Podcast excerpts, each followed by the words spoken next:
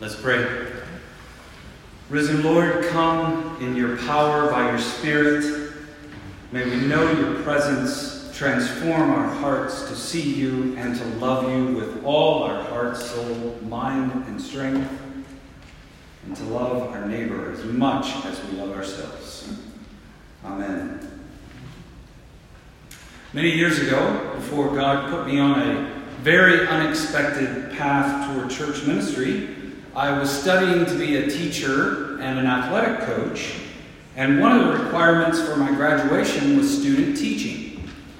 I was placed at Berea Middle School with seventh graders. A lady by the name of Bonnie Kay was my cooperating teacher. I had a good relationship with her. She appreciated my contribution to the class, and I appreciated her.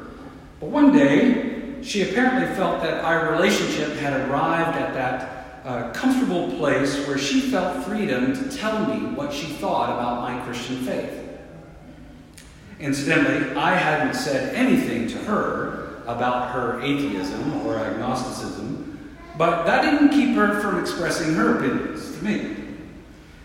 We had a lengthy chat uh, one day after school. I've long since forgotten most of what we said. But one thing does stand out. She told me how the whole Jesus story, especially the resurrection, was a story, and by story she meant a myth. It's a story that functions as a crutch. I remember that word very clearly. Functions as a crutch for people who cannot cope with life. Yep, just that plainly, right to my face. It was interesting. She may as well have said, Jason, you're a weak, immature man who's been duped by people who have to propagate a fantasy in order to get along in life. That's basically what she said. I didn't fire back at her. I'm not sure that at that point in my life I'd ever had someone speak so bluntly to me about my faith. After all, I grew up in the South where everyone is a Christian. Bonnie was a new experience for me. Tragically, merely months after this conversation, Bonnie, her husband, and her only daughter were killed in a car accident in Kansas over the Christmas break, 1993, I believe it was. And I've often wondered about her present reality. I've learned over the last 30 years since that student teaching experience that Bonnie is in good company. Many, if not most people, will simply say, Look, that's fine. You do you. If the story of the resurrection of an ancient male Jew is what you need to feel comfort about life and death, well, good on you.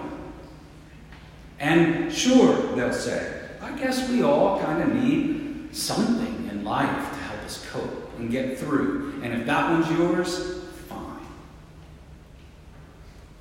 The resurrection, at least the version that Todd read for us a moment ago, the resurrection, we're told by most educated, sophisticated people, is a myth that's been used for thousands of years now to give the world assurance that our lives can make sense that there's a such thing as hope, that we can feel the divine near us, much like we feel the spirit of our lost loved ones.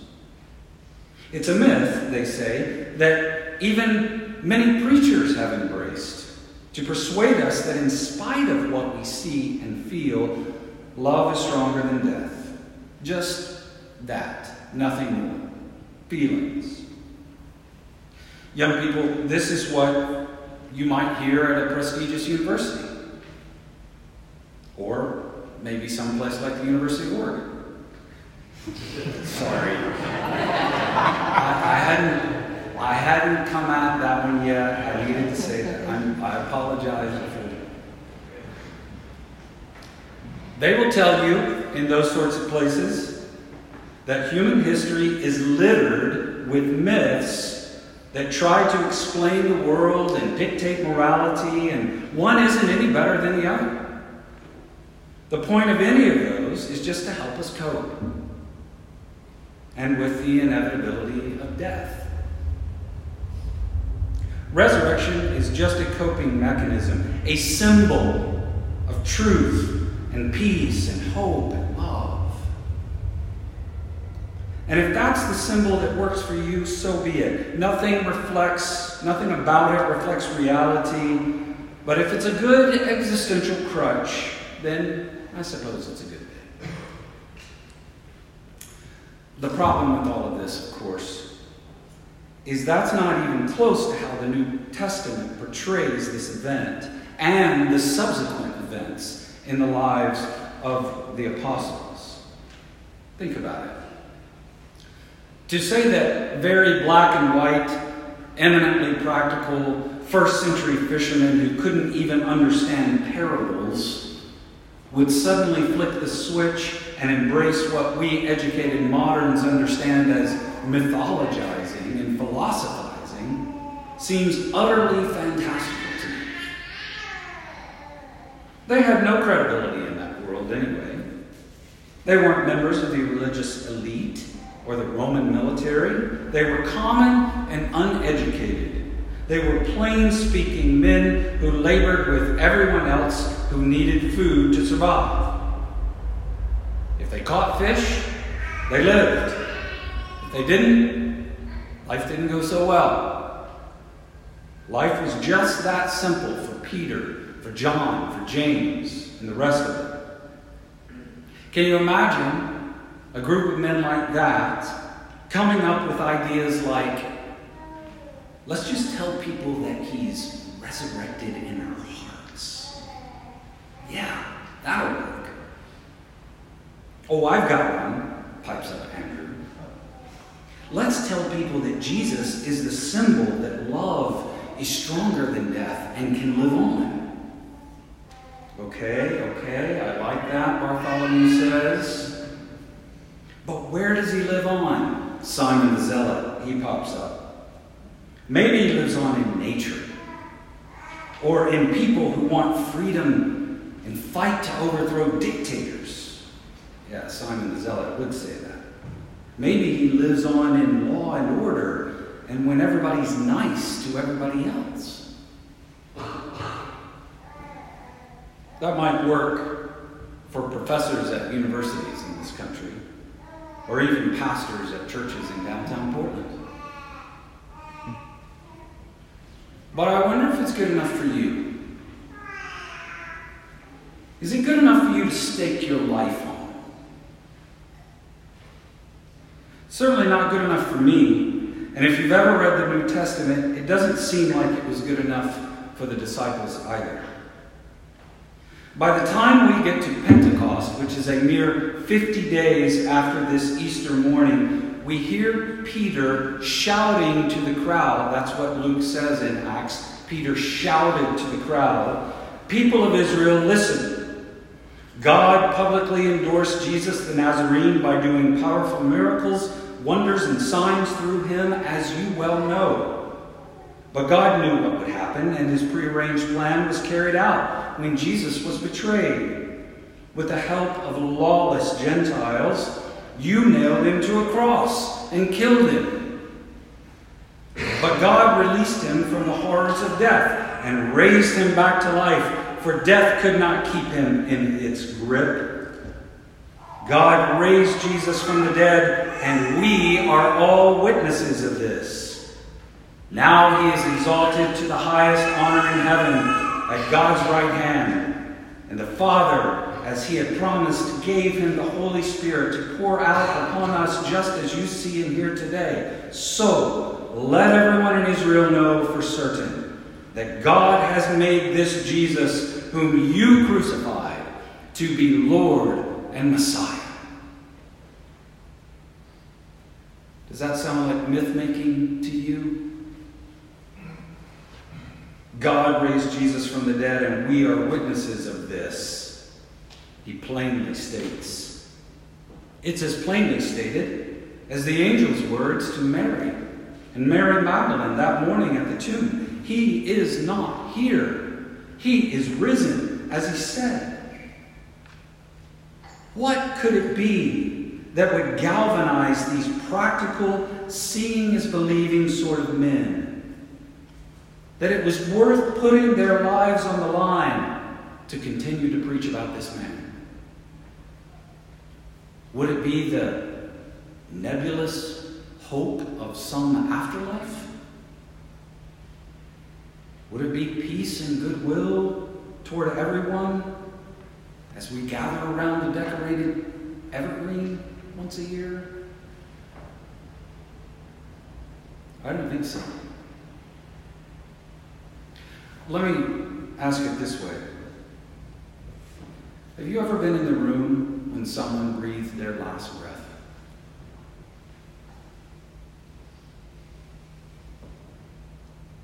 We know it happens every day. We know it will one day be true for each of us. And yet, when you witness that event, it's a horror and indignity that you can never get used to. The destruction, both to that person and to those standing around that bedside.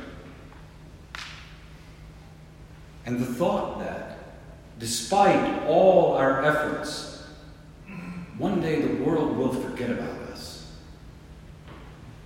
is almost too much to bear. Incidentally, I scoured the internet for nearly an hour trying to find evidence of Bonnie Kay's car accident and death in 1993, only to find not a trace. Not a trace of it on the internet where all information currently resides. It's possible. I am one of the few still alive who remembers her. This is the power and the horror of death. It takes us, and we are forgotten. So, do we really believe that amorphous and weak need sayings like, at least she's in a better place, are powerful enough to transform our lives?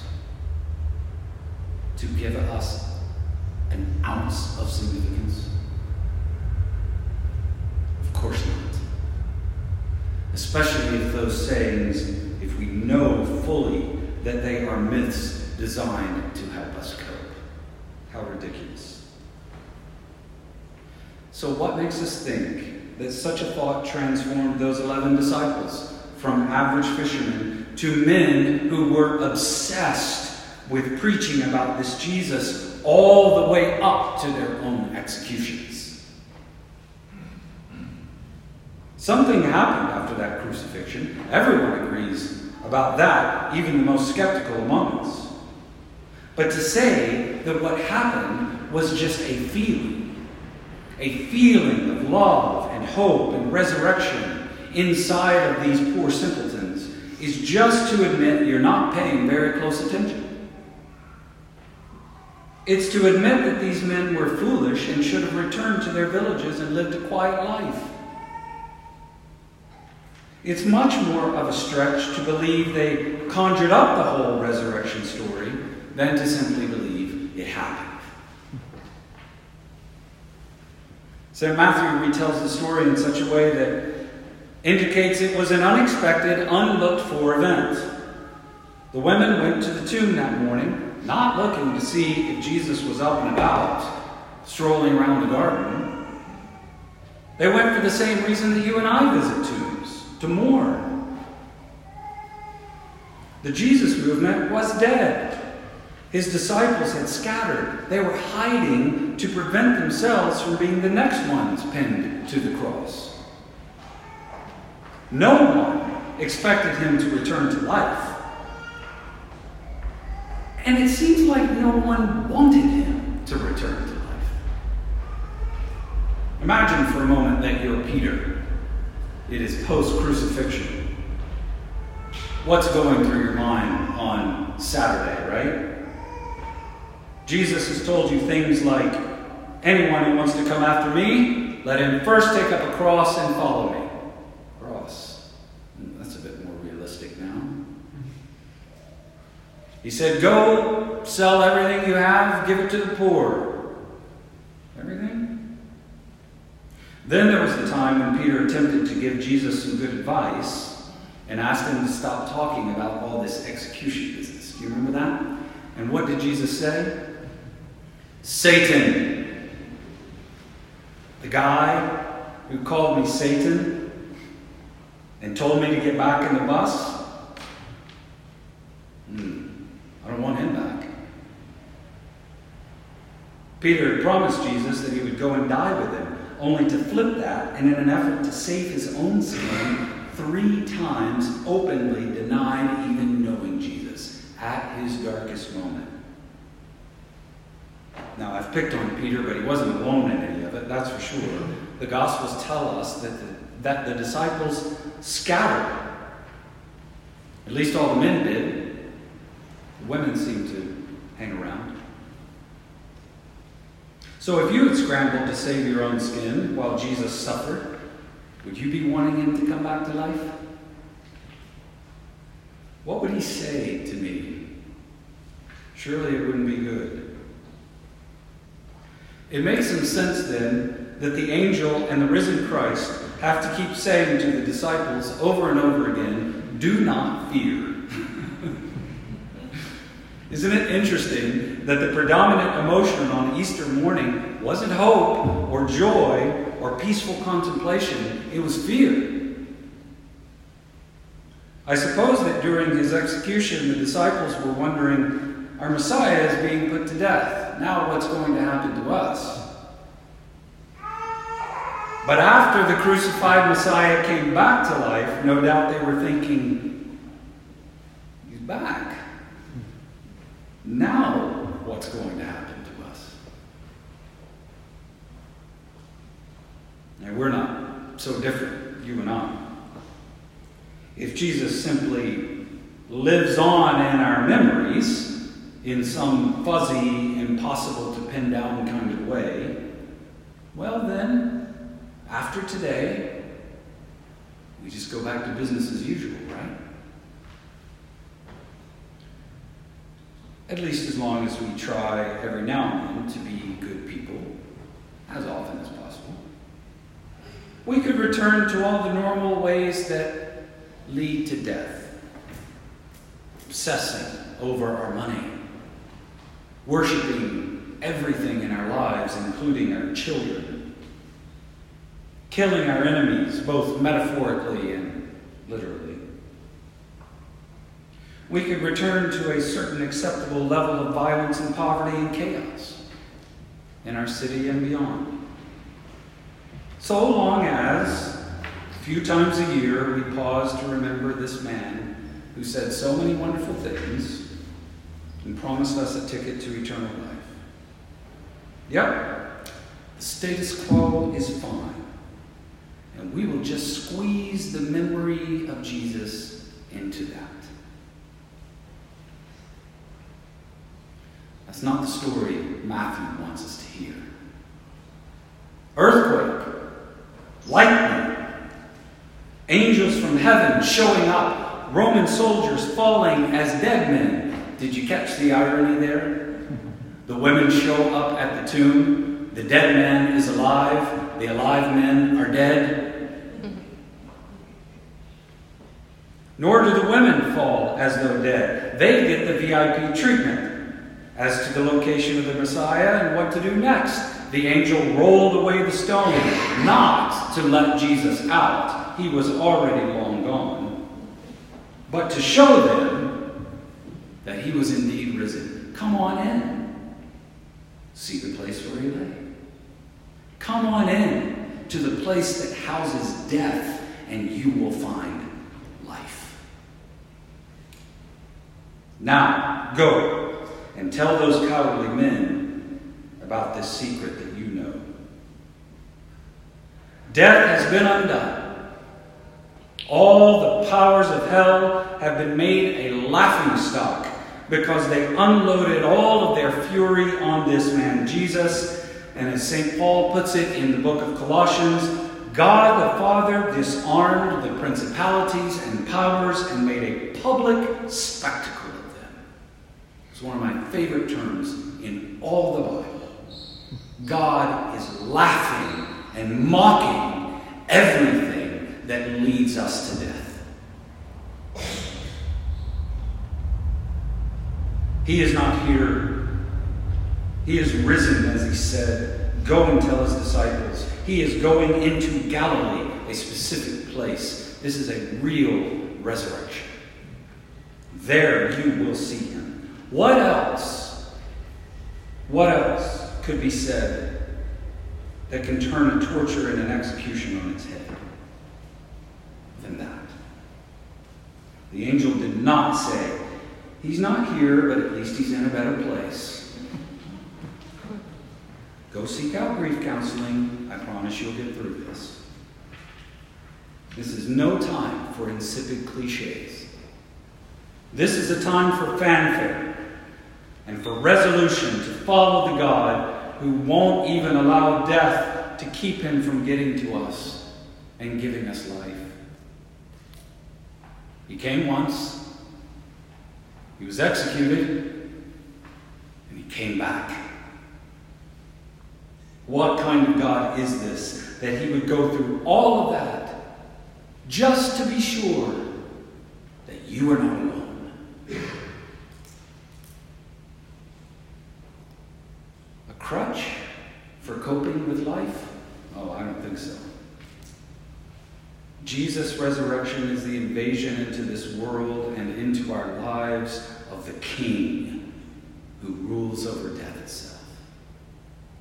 He's not an afterthought, He's the center of all existence. Listen to the words of the Apostle John, one of the ones who looked into that empty tomb, as he describes this risen Lord. Then I saw heaven opened. A white horse was standing there. Its rider was named Faithful and True, for he judges fairly and wages a righteous war. His eyes were like flames of fire, and on his head were many crowns. A name was written on him that no one understood except himself. He wore a robe dipped in blood, and his title was the Word of God. The armies of heaven, dressed in the finest of pure white linen, followed him on white horses. From his mouth came a sharp sword to strike down the nations. He will rule them with an iron rod. He will release the fierce wrath of God, the Almighty, like juice flowing from a winepress. On his robe at his thigh was written this title King of Kings and Lord of Lords. Does that make the hairs on your neck stand up? That is dynamite. He is risen, not for a feeling, but to be king. Now, let me ask us what does this risen and kingly Lord have to do with you? What place does he hold in your life? Are you squeezing him into the status quo? He has invited you, like he did to the Marys that day, to enter the tomb of death and discover that there is life. Our great enemy has been defeated, and the impossible has taken place in space and time. If you're looking for a crutch in life, don't come to Jesus. There are plenty of other places you can go. But if you're looking for abundant life, life that can stare down death itself without flinching, then come. Come to the risen and reigning Lord. Thanks be to God.